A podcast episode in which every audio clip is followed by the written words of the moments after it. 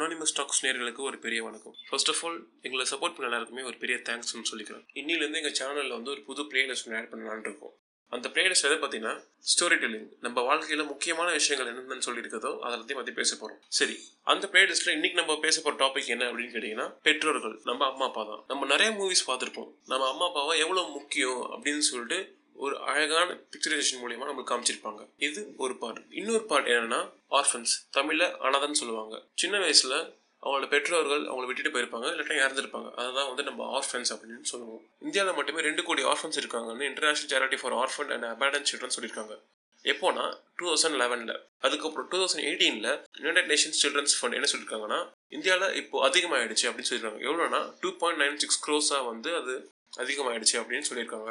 இந்த சுச்சுவேஷன் கண்டிப்பாக இன்னும் அதிகமாக தான் ஆகும் அப்படின்னு சொல்லிட்டு இன்னொரு ஸ்டேட்மெண்ட் சொல்லியிருக்காங்க. இந்தியாவுக்கு முன்னேற்றம்னா லிவிங் ஸ்டாண்டர்ட்ஸ் இம்ப்ரூவ் பண்ணணும். இதுதான் ரொம்ப ரொம்ப முக்கியம். நமக்கு எல்லாருக்குமே ஒரு ட்ரீம் இருக்கும். நல்லா படிக்கணும் ஜாப் கிடைக்கணும் பைக் அண்ட் கார் வாங்கணும் வீடு வாங்கணும்.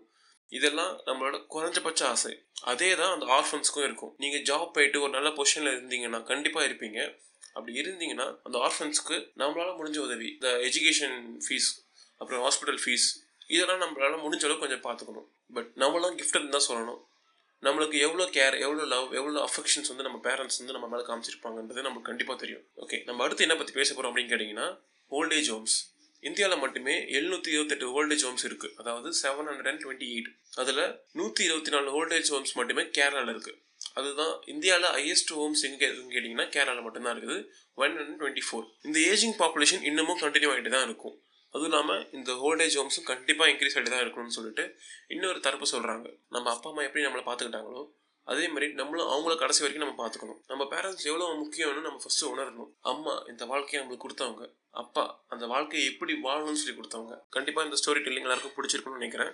ஸோ சப்ஸ்கிரைப் பட்டனை கிளிக் பண்ணுங்கள் அண்ட் கீப் சப்போர்ட்டிங் அஸ் அடுத்த ஸ்டோரி டெல்லிங்கில் பார்க்கலாம். யூஎஸ் லவ்விங்லி பாய்